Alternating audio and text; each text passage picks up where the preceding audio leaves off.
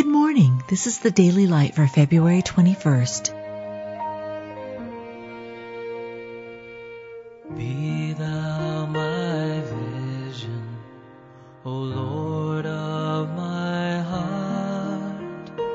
Not be all else to me, save that thou I am the Lord which sanctify you.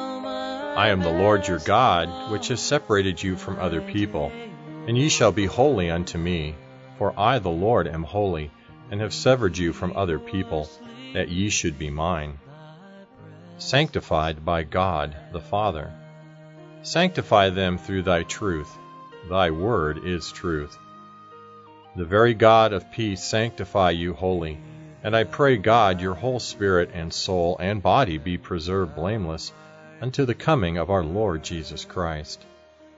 Jesus, that he might sanctify the people with his own blood, suffered without the gate.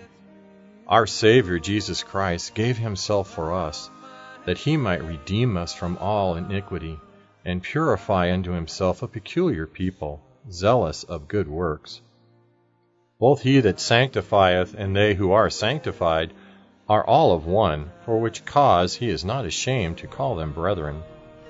For their sakes I sanctify myself, that they also might be sanctified through the truth. Through sanctification of the Spirit unto obedience and sprinkling of the blood of Jesus Christ.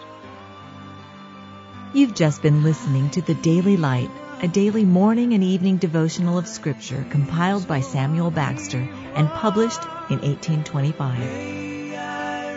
Heaven's joy so bright, heaven's sun.